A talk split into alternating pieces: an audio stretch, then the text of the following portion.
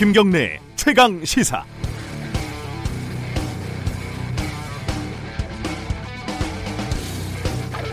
추석입니다.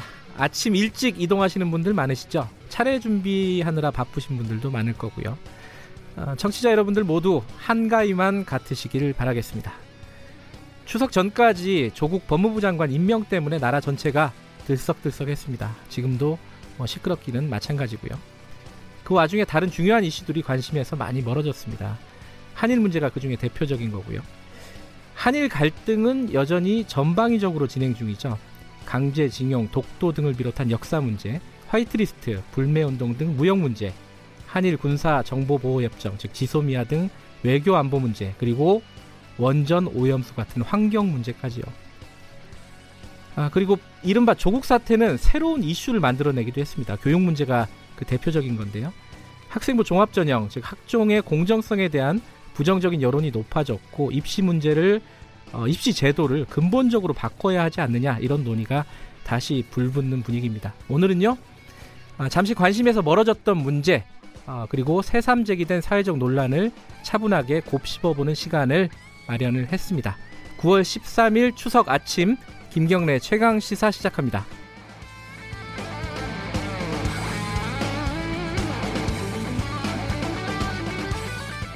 김경래 최강시사 1부에서는요, 좀처럼 출구를 찾기 어려운 난제, 한일 문제에 대해서 역사적인 통찰력을 주는 분들 얘기를 다시 들어보겠습니다. 먼저 김대중 정부 시절 주일대사를 지냈던 최상용 고려대 명예교수, 그리고 박지원 대한정치연대 의원의 대담 들어보겠습니다. 이 대담은 7월 29일 김경래 최강시사 여름 특집에서 나간 방송이고요. 윤태곤 실장의 진행으로 들어보시겠습니다. 김대중 정부 시절 주일대사를 지냈고 김대중 오부치 공동선언 작성 과정에도 참여하셨고, 최상용 고려대 명예교수님 나오셨습니다. 안녕하세요. 네, 반갑습니다. 예, 민주평화당 박지원 의원님도 나오셨습니다. 안녕하세요. 네, 안녕하세요. 예, 두 분은 아주 잘 아시는 사이죠. 네, 잘 압니다. 그리고 동갑이시고요. 예, 한 몇 년쯤 이제 교분이 있으세요? 두 분이 20년? 20여 년? 20년, 김대중 30년. 전 대통령님을 이제 인연으로 해가지고 맺어주신, 그렇죠. 예, 그런 인연. 그 전에 뭐, 예, 최상용 교수 모르면은 대한민국, 그렇죠, 국민 간첩이죠 뭐. 최 교수님은 일본에서 인정하는, 일본의 양심적 지식인이나 학자들이나 정치인까지 인정하시는 우리 되게 귀한 분인데, 오늘 좀 많이 말씀 좀 해주십시오. 예, 다 아시다시피 이제 한 달 가까이 됐습니다. 7월 1일부터니까요.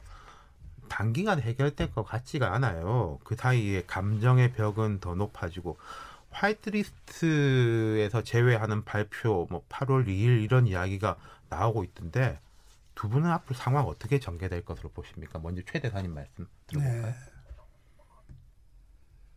네. 참으로 어렵습니다. 네. 그런데 우리 대통령께서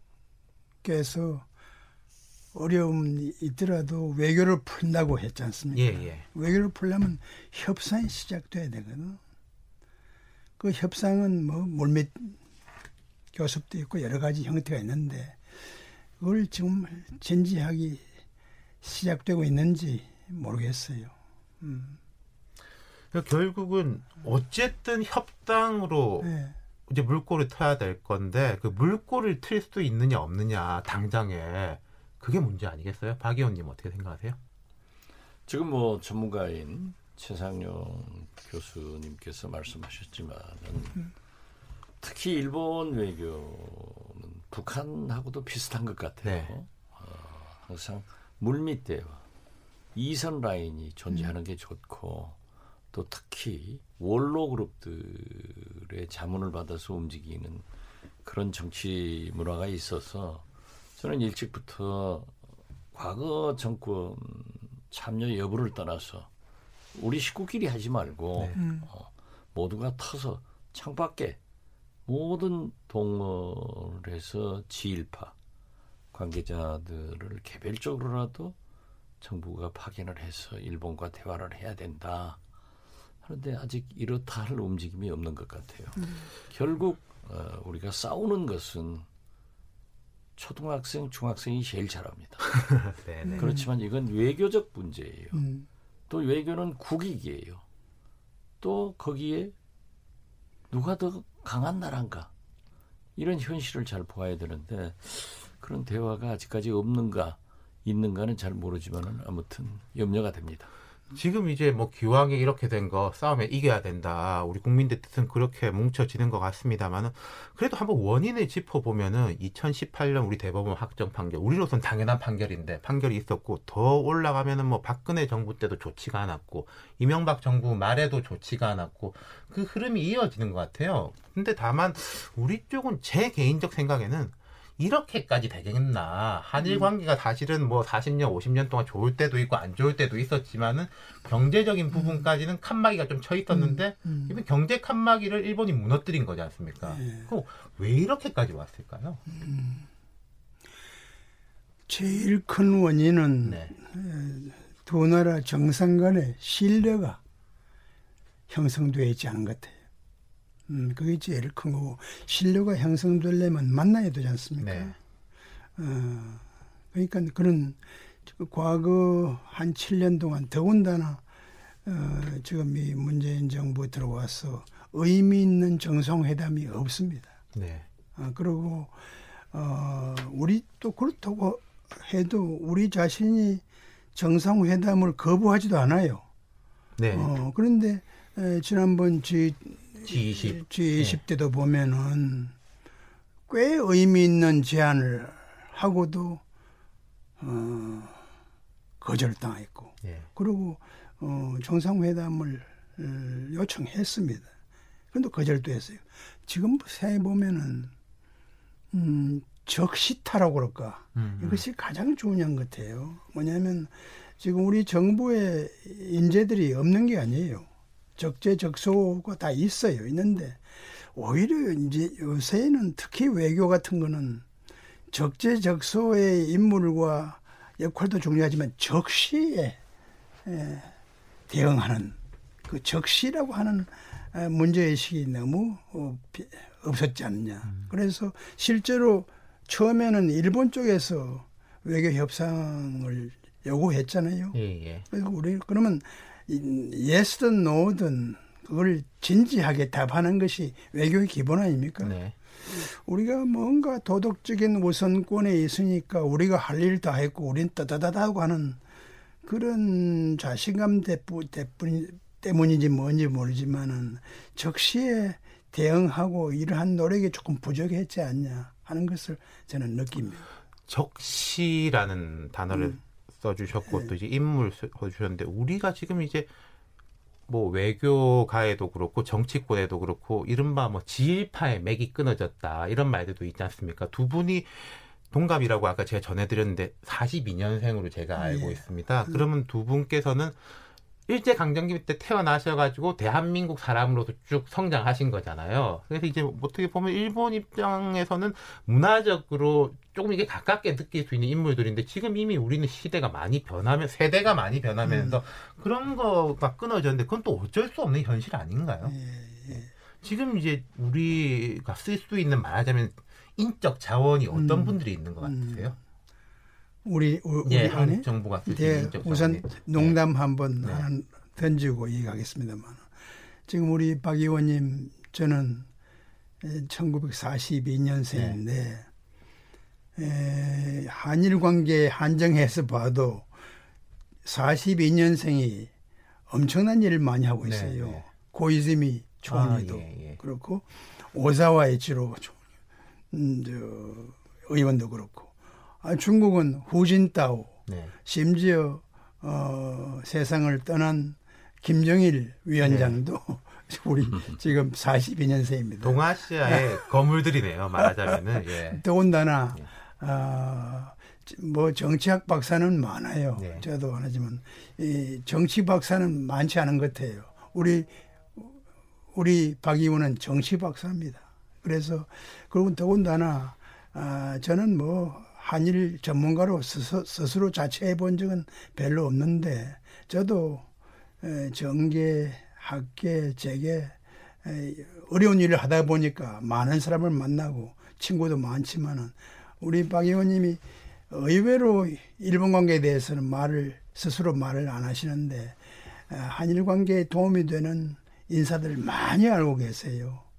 그래서 그런 걸 좀 발휘해 주길 바라고, 그런 관점에서 아마 우리 정부 안에 과연 이 문제를 해결할 수 있는 인간이 있는가, 인재가 있는가 하는 걸 이미 벌써 꿰뚫고 있으라고 봅니다만은, 저는 역대 정부에 비해서 아주 역량이 있는 인재가 있습니다. 네.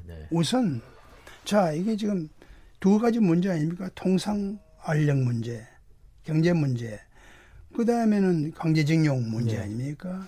우선 청와대 아예 정직하게 이름을 밝히죠. 정의용, 김현종, 그 안보실의 두 책임 있는 실장과 차장 분이 통상의 최고 전문가입니다. 통상의 최고 전문가고 외교 경력이 있는 사람 아니에요. 그 잠재력과 그 능력을 활용해야죠. 그 다음에 또 조금 늦은 감이 있지만은 현재 제1외교차관은 강제징용 문제의 디테일을 꿰뚫고 있는 분이에요. 조태용 차관. 그럼요. 예. 그러면 그 두 팀을 그래도 좀 더 종합적이고 크게 보면서 판단할 수 있는 역량을 가진 이낙연 총리가 계세요.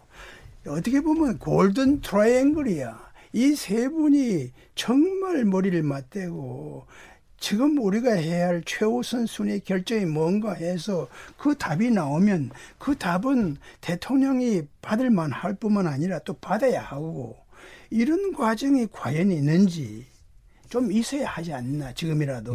그래서 적시에 놓치지 말고, 또 하나 뭐냐면은 G20도 의미 없이 놓쳤지만은 10월 22일이 일본의 레이와 시대의 소위 일왕 즉위식입니다. 아, 그거 지금 한 두 달 남았는데 지난번처럼 적시타를 치지 않고 그냥 우리의 주장만 하고 있으면 이 좋은 기회도 놓치지 않나. 이걸 잘 살리면요, 일본이 정중하게 우리 대통령을 초청하는 게 정상입니다.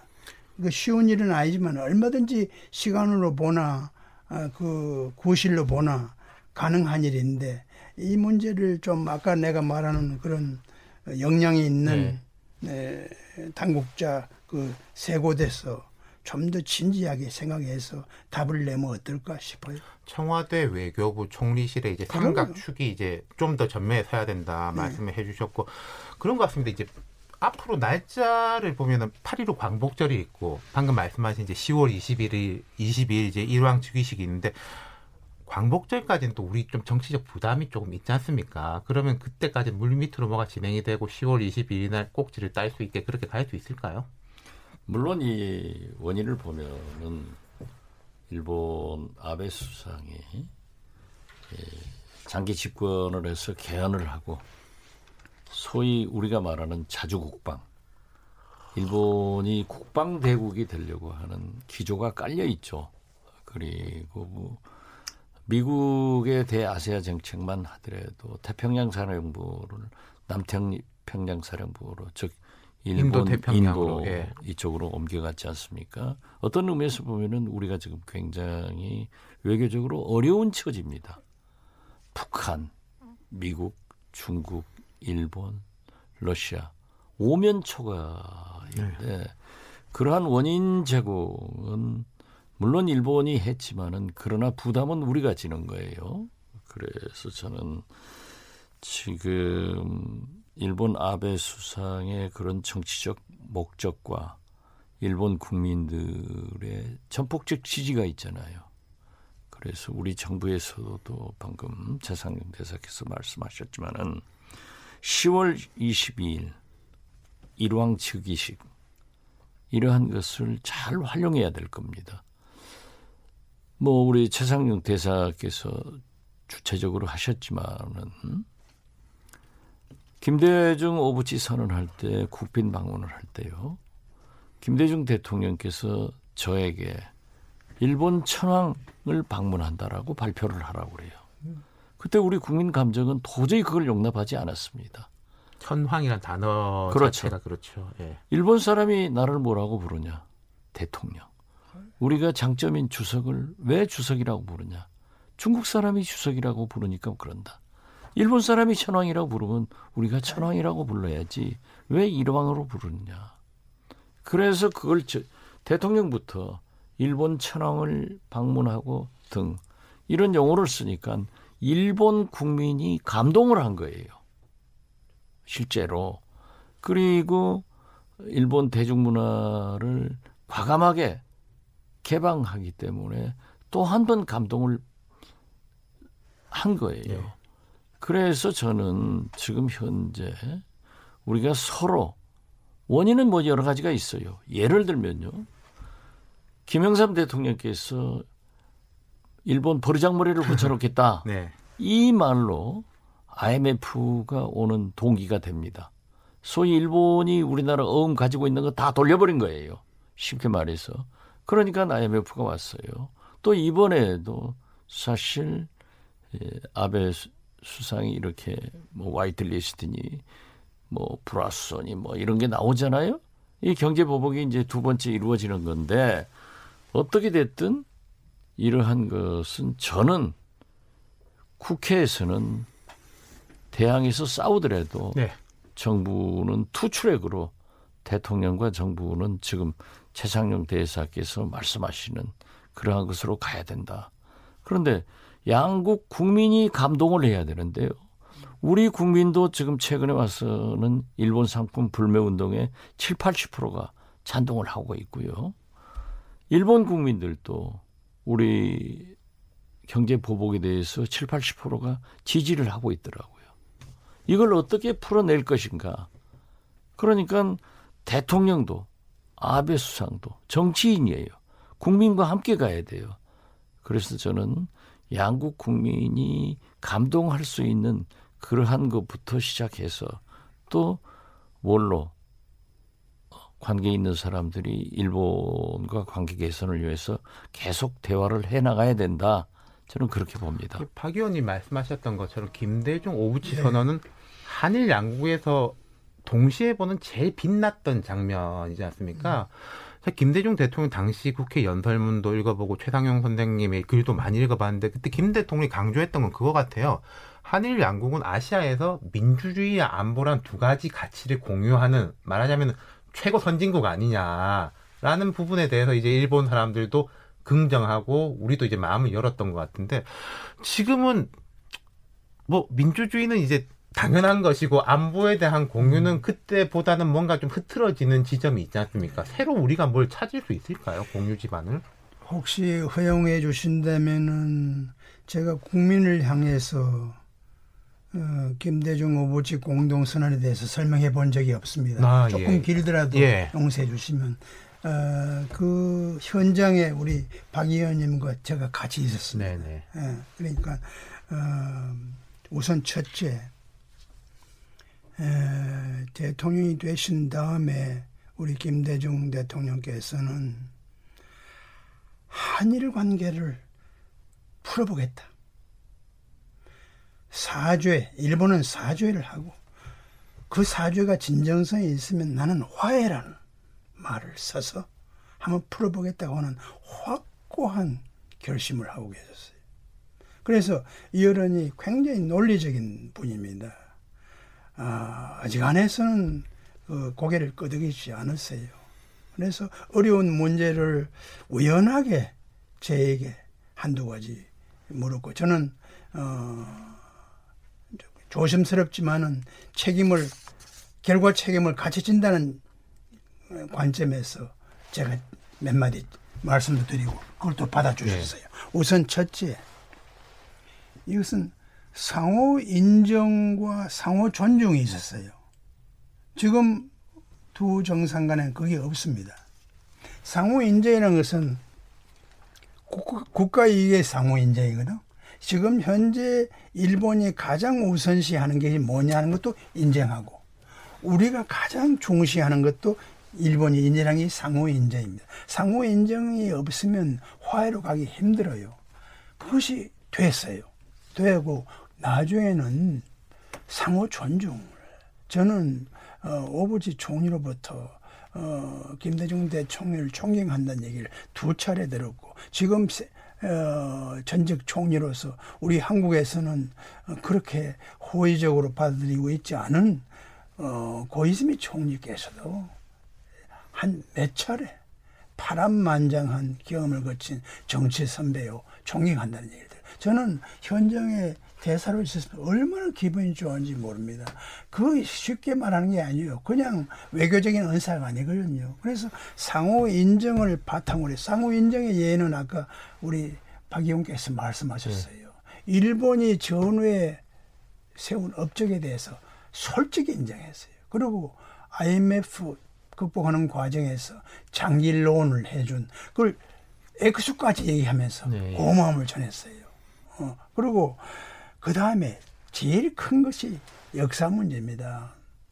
우리나라 국민은 어쩐지 무라야마 담화하면 다 좋게 생각해요. 그런데 무라야마 담화 우리 실장께서 읽어보셨는지 모르지만 한 페이지도 안 됩니다. 거기는 한국이 없어요. 네. 그냥 그 담화의 좋은 점은 일본이라는 나라가 그 전쟁에 대한 반성을 너무 늦게 했어요. 그거 아마 사회당 출신이 아니면 그것도 안 했을지 몰라요.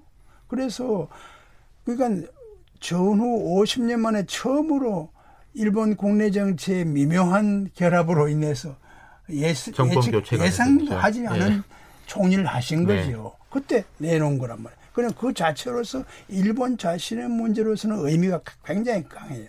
그런데 우리는 또 그걸 거의 대부분의 국민이 호감을 가져봐야 된다. 그래서 저는 저와 대통령께서는 이거를 구체화해야 되겠다. 거기 한국이 없잖아요.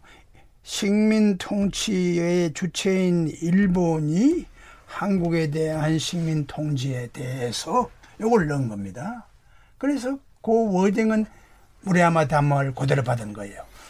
통절한 반성과 마음으로부터의 사죄. 그러니까 우리 국민이 그 공동선언을 이렇게 클릭하면 금방 나와요. 그걸 일독해 주시면, 아, 이거는 무라야마 담화 정도가 아니구나. 무라야마 담화보다 질적으로나 논리적으로나 굉장히 앞선 거라 정말 한을 금방 느낍니다. 더군다나 일본은 좋든 굳든 일본의 정치의 주류는 자민당입니다. 보수입니다. 그러니까 책임이 있는 정부죠.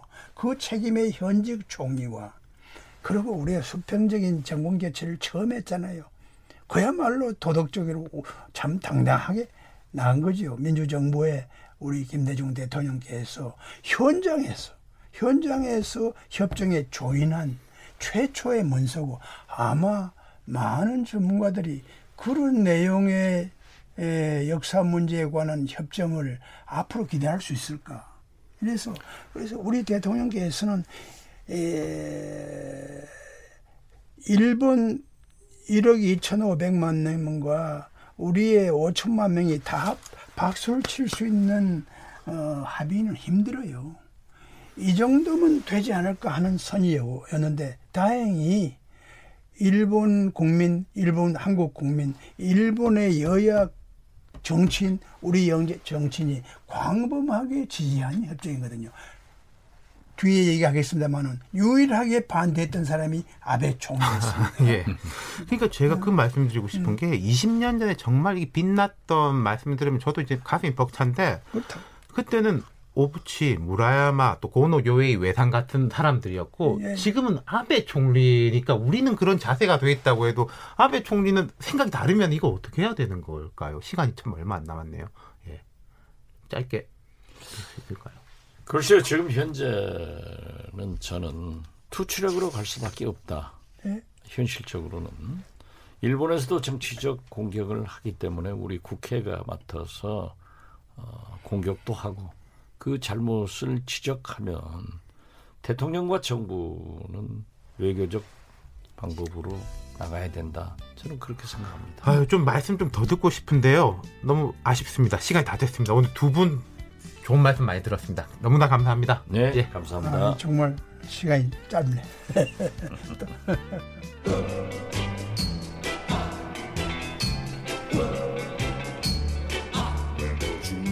정글 같은 아침 시사의 숲에서 오늘도 웃고 울고 즐기며 사는 자연인 김경래 씨. 그의 하루 일과는 KBS 1라디오 김경래의 최강시사를 진행하는 것으로 시작합니다. 그런데 이게 무슨 소리죠? 아침부터 열심히 준비한 자연인 김경래의 밥상 같이 드셔보실래요? 후회 없는 아침, 건강한 시사, 김경래의 최강시사. 며칠 전에 일본 환경장관이요, 원전 오염수를 과감하게 바다에 방류해서 희석할 수밖에 없다, 이렇게 황당한 발언을 해서 우리를 놀라게 했습니다. 오염수 문제는 일본과 우리나라만의 문제가 아니라 국제적인 환경 문제입니다. 당장은 내년 도쿄올림픽하고도 연계된 문제이기도 하고요. 그런데 일본에서도요, 이 오염수에 대한 우려의 목소리가 있습니다. 특히 일본의 원로학자, 원로 핵물리학자죠, 고이데 히로아키 전 교토대 원자력 교수는요, 일본 정부와는 완전히 다른 의견을 가지고 있습니다. 이 인터뷰는 지난 8월 23일 방송된 내용입니다. 고이데 히로아키 전 교토대 원자력연구소 조교수 연결해서 자세한 얘기 좀 들어보겠습니다. 통역에는 유경덕 통역사 함께해 주시겠습니다. 안녕하세요. 안녕하세요. 최근 일본 정부는 그 피난 지시를 해제하고 주민들에게 복귀를 권유하고 있다, 이렇게 들었습니다. 실제로 복귀가 어느 정도나 이루어지고 있고, 주민들은 일본 정부의 이런 지침, 발표를 어느 정도 신뢰하고 있습니까? 주민 중에는 정부의 귀환 지시를 받고 귀환하고 있는 사람도 있습니다. 하지만 대부분은 노년층이며 젊은 사람, 특히 아이가 있는 가구의 대부분은 돌아오지 않았습니다. 또 귀환할 수밖에 없는 이유는 장시간의 고난에 지쳐 어쩔 수 없는 상황에 포기하고 정해진 것입니다. 한국도 같을 거라고 생각이 드는데요. 일본 법령에서는 일반인이 1년간 1밀리시버트 이상의 비폭의 영향을 받아서는 안 된다고 되어 있습니다. 그러나 후쿠시마 원전 사고는 심한 오염이 발생하여 일본 정부는 1년간 20밀리시버트까지는 마치 안전하다는 듯 말하면서 귀환을 지시하고 있습니다. 하지만 1년간 20밀리시버트의 피폭은 과거의 저와 같이 방사능이나 방사선을 취급하는 일을 직업으로 삼는, 즉 급료를 받는 성인을 대상으로 처음으로 허용한 기준입니다. 그것을 아기도 포함한 아이들에게도 허용하는 건 매우 무모합니다만, 이것을 지금 일본 정부가 하려고 하고 있습니다. 그리고 귀환을 거부하고 있는 사람도, 귀환을 하지 않을 수 없게 된 사람도 모두 피폭을 무서워하고 있습니다. 그리고 폭발 사고 이후에요, 그 지역에 백혈병, 갑상선암, 유방암 이런 환자들이 늘고 있다, 이런 보도를 본 적이 있습니다. 실제로 환자들이 많이 늘고 있나요? 그리고 일본 정부는 여기에 대한 입장이 뭐죠?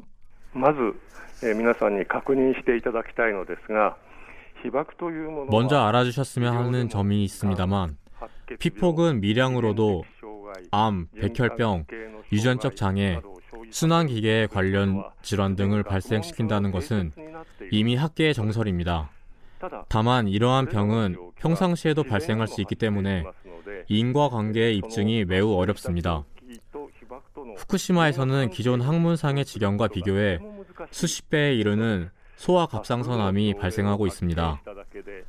하지만 일본 정부는 이번 후쿠시마 원전 사고를 겪고 정밀 조사를 하며 다수의 중례를 발견했을 뿐 피폭과는 무관하다고 주장하고 있습니다. 그러나 반대로 이야기하면 기존에 이러한 조사를 실시한 적이 없었다고 이야기하고 있는데, 이번 기회에 제대로 조사를 하는 것이 정당한 태도라고 생각합니다. 그것도 하지 않은 상태로 피폭과의 인과관계 관련을 부정하는 등 이러한 것은 정당한 태도라고 할 수 없습니다. 제대로 된 조사를 하면 여러 건강 피해가 피폭으로 인해 발생하고 있다는 것을 입증할 수 있다고 봅니다. 하지만 일본 정부는 언론도 모두 동원해 사실 은폐를 하고 있고, 일본의 국영방송인 NHK를 포함해 후쿠시마 원전 사고 보도는 점점 줄어들고 있습니다. 많은 국민이 여러 피해가 발생하고 있다는 것을 알지 못합니다. 일본 정부가 관리하는 곳, 그러니까 측정 범위를 벗어난 곳은 지금 상황이 어떤가요? 거기도 위험한가요? 물론입니다. 후쿠시마 원전 사고에서는 일본의 도호쿠 지방, 간토 지방의 지역에서 약 1만 4천 제곱미터 규모의 넓은 지역이 방사선 관리 구역으로 지정해야 할 만큼의 오염이 되어 있습니다. 방사선 관리 구역이란 일반인이 출입하는 것조차 금지되어 있는 오염된 땅입니다. 그곳에 수백만 명의 사람들을 두고 하게 되어 있지만 정부는 극도의 오염지대를 제외하면 측정조차 하지 않고 있습니다.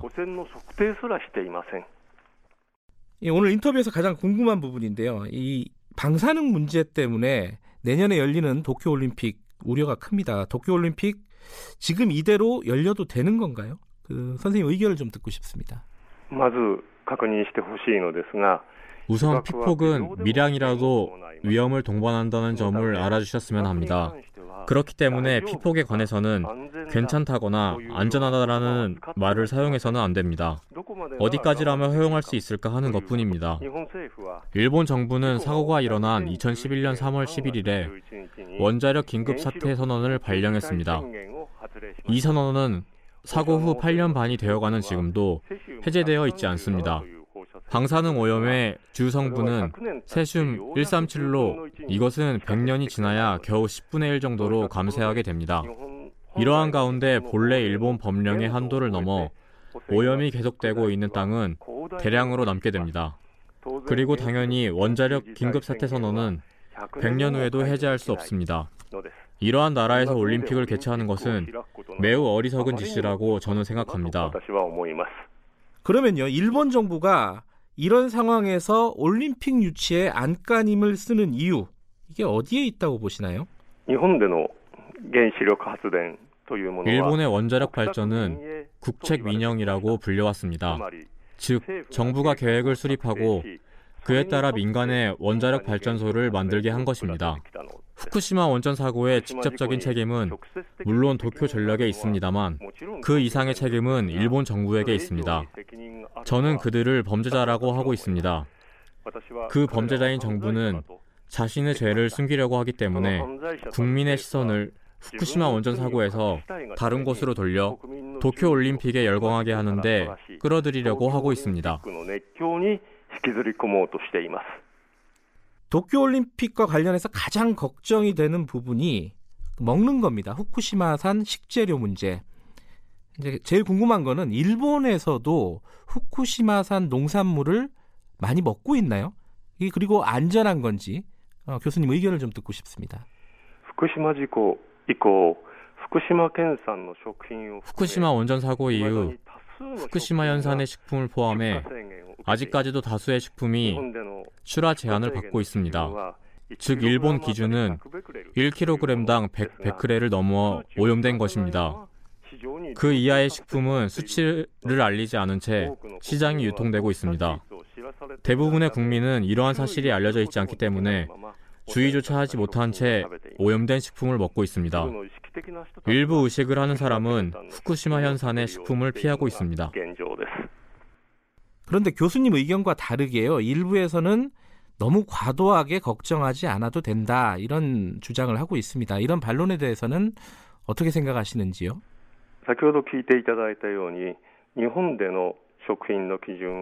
앞서 말씀드렸습니다만 일본의 식품 기준은 1kg당 100베크렐입니다. 미국의 1kg당 1200베크렐이라는 기준은 사고가 일어났을 때 긴급 상황에 적용되는 기준입니다. 그러나 일본에서는 원자력 발전소 사고로부터 8년 반이 되어가는 지금 현재 아직도 1kg당 100베크렐의 기준을 평상시에도 계속 쓰고 있습니다.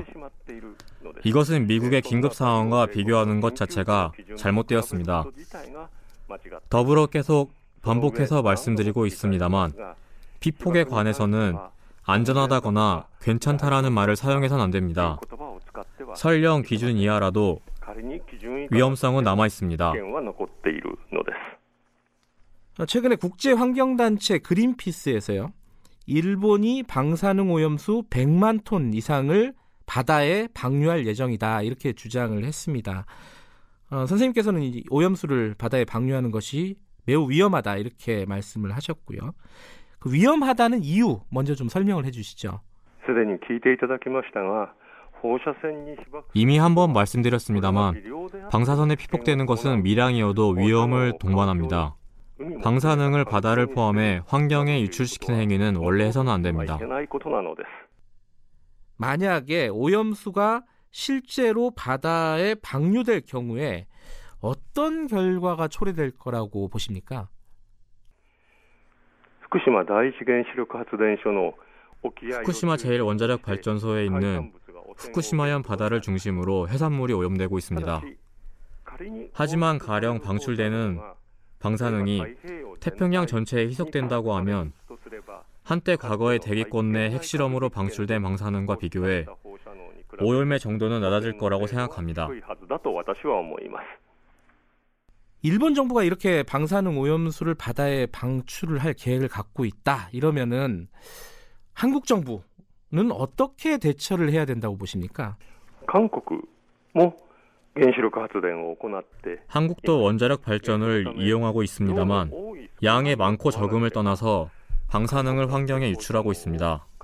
또 한미 원자력 협정에서 한국은 핵연료 재처리를 허가받지 못하였습니다만 만약 한국이 재처리를 하게 된다면 대량의 방사능을 환경에 유출하게 됩니다. 일본과 같은 죄를 짓게 되는 것입니다. 한국이 핵연료의 재처리를 하지 않고 원자력 발전을 이용하지 않는다고 선언할 수 있다면 일본에 항의해야 한다고 생각합니다. 그럼 현재요? 현재는 방사능 오염수를 일본에서 안전하게 보관하고 있습니까? 도쿄전력은 방사능 오염수를 여러 방사능 제거 장치를 사용해 오염수로부터 방사능을 제거하고 있습니다. 그러나 아직까지 제거할 수 있는 정도가 낮고 일본 법령으로 바다를 방류할 수 있는 농도 한도를 넘어서는 오염수는 상당합니다. 저희들은 일명 삼중수소라고 부르고 있는 트리튬은 물의 구성 요소로 구성되어 있기 때문에 다른 방사성 물질을 아무리 제거한다 해도 트리튬만은 제거할 수가 없습니다. 이미 후쿠시마 제1원자력 발전소 부지 안에는 약 1,000개의 탱크가 만들어져 110만 톤이 넘는 방사능 오염수가 담겨 있습니다. 부지에는 한도가 있어 탱크를 늘리는 데도 한도가 있습니다. 도쿄전력도 이는 3년 이상은 버틸 수 없다고 밝혔고 머지않아 방사능 오염수를 바다에 방류할 수밖에 없게 됩니다. 그리고 물론 이 방법 또한 안전하지는 않습니다. 자, 오염수 말고 이제 흙인데요. 방사성 오염토 봉지, 후레콘백이라고 많이 부르던데 이게 논, 밭 이런데 아무렇게나 쌓여있다 이런 보도를 접한 적이 있습니다. 일본에서 진행되고 있는 재염 작업, 이게 제대로 이루어지고 있습니까?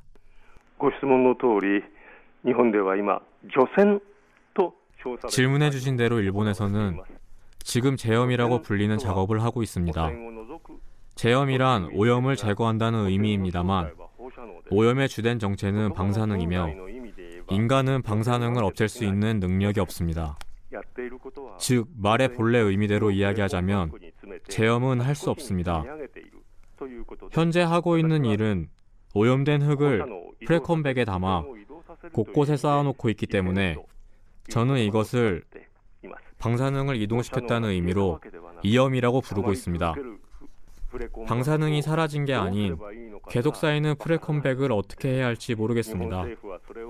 일본 정부는 이를 전국의 공공사업으로 확산하려고 계획하고 있습니다만 방사능을 확산시키는 것은 기본적으로 잘못되었습니다. 물론 이것도 괜찮다고는 할 수 없습니다. 그럼 오염수, 오염토 이런 걸 해결할 수 있는 근본적인 대책은 없는 건가요? 방사능을 없앨 수 있는 능력이 인간에게 없는 이상 근본적인 해결 방법이 없습니다. 다만 오염수를 더 이상 증가시키지 않게 하기 위해 물을 사용해 노심의 냉각 작업을 중지하는 것과 원자로 건물 내로 들어오는 지하수의 유입을 막기 위해서 지하에 동토벽이라고 하는 엉터리 벽이 아닌 제대로 된 벽을 만드는 게 필요합니다. 또 오염된 땅에 포함되어 있는 방사성 물질은 원래 도쿄 전력 후쿠시마 제1원자력발전소의 원자로 안에 있던 도쿄 전력의 것입니다. 이것은 도쿄 전력으로 되돌려주면 됩니다. 후쿠시마 제1원자력발전소에서 남쪽으로 15km 정도 떨어진 곳에 후쿠시마 제2원자력발전소의 넓은 부지가 있습니다. 그곳을 핵 관련 쓰레기 보관 장소로 만들면 된다고 저는 생각합니다. 네, 저희들이 생각하는 것보다 그리고 알고 있는 것보다 매우 심각한 상황이다 이런 생각이 드는데 이런 심각한 문제들이 일본 언론에서는 제대로 보도가 되고 있습니까? 일본의 국영방송 NHK를 포함해 일본의 유명 매스컴은 모두 정부에 지배당하고 있습니다. 그렇기 때문에 많은 일본 국민은 지금 현재 원자력 긴급사태 선언이 계속되고 있는 것조차 알지 못하고 후쿠시마 원전 사고를 잊게 하려고 하고 있습니다. 앞으로 더욱 도쿄올림픽이 매스컴에서 다루어지며 후쿠시마 원전 사고는 더 잊혀져갈게 될 것 같아 저는 걱정이 됩니다. 일본 언론들이 제대로 보도하지 않으니까 선생님 같은 분들이 이렇게 후쿠시마의 위험성을 적극적으로 알리고 계신다. 이렇게 볼 수 있겠네요. 선입관을 가지지 않고 진짜 사실을 알게 되는 것은 누구에게나 중요한 일입니다. 특히 과학 분야에 종사해온 저에게 있어 이는 더욱 중요하다고 생각해서입니다. 그럼 일본 정부는 후쿠시마 사고에 대해서 어떻게 대처를 해야 된다 이렇게 생각을 하십니까? 먼저 책임을 져야 하는 사람들이 스스로 책임을 져야 한다고 생각합니다. 다만 일관스럽게도 도쿄 전력의 회장과 사장 그 이하의 어떤 누구도 책임을 지고 있지 않습니다. 국책 민영으로서 원자력 분야를 추진해온 정치가나 관료 누구 한 명도 책임을 지고 있지 않은데요. 아무도 책임을 지지 않고 끝나는 것으로 괜찮다며 그들은 한번 정지시켰던 원자력 발전소를 재가동시켜 해외로의 수출도 목표로 삼고 있습니다. 저는 먼저 책임을 져야 할 사람들을 교도소에 보내야 한다고 생각합니다. 물론 원자력 발전소는 당장 모두 폐기하는 게 지금 일본이 국가로서 해야 할 일입니다. 마지막으로요, 좀 본질적인 질문을 드리겠습니다. 핵물리학자로서 앞으로 원전 정책, 핵 정책은 어떤 방향으로 진행돼야 된다 이렇게 생각을 하십니까? 원자력 발전의 연료인 우라늄은 에너지 자원으로서 효율적이지 않으며 애초부터 미래의 에너지 자원이 될 수 없습니다.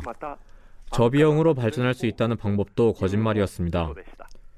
후쿠시마 원전 사고 처리의 비용도 100조 엔으로 소용없습니다. 이것을 전기요금에 추가하게 된다면 1kW당 10엔을 넘게 됩니다. 지금은 어떻게 처리해야 할지 모르는 핵 관련 쓰레기의 처리 비용을 감안하면 놀랄 정도로 높아집니다. 또한 원자력 발전소가 안전하지 않다는 것은 후쿠시마 원전 사고로 증명되었습니다. 그래도 아직 일본이 원자력에 매달리고 있는 것은 핵무기 개발의 가능성을 남겨두고 싶어 하기 때문입니다.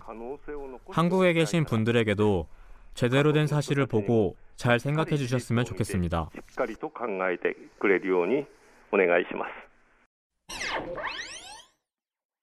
오염수 문제를 넘어서요, 본질적으로 원전 문제, 이것을 어떻게 생각해야 되는지 여기까지 한번 다시 생각해 보게 하는 말씀인 것 같습니다. 자, 김경래 최강시사 1부 마무리하는데요. 추석이니까 노래 하나 들으면서 끝내겠습니다. 이건 제가 굉장히 좋아하는 노래인데 해마다 9월이 되면 한 달 내내 듣는 음악입니다. 가수 강산의 그래도 9월이다 들으면서 1부 마무리하겠습니다. 잠시 후 2부에서는요.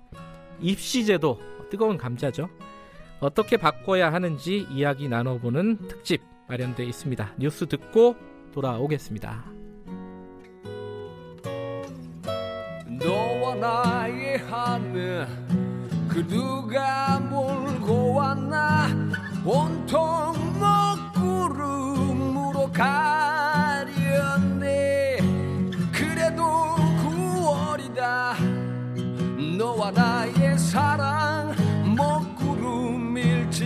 몰라도 그래도 9월이란 너와 나의 하늘 갑자기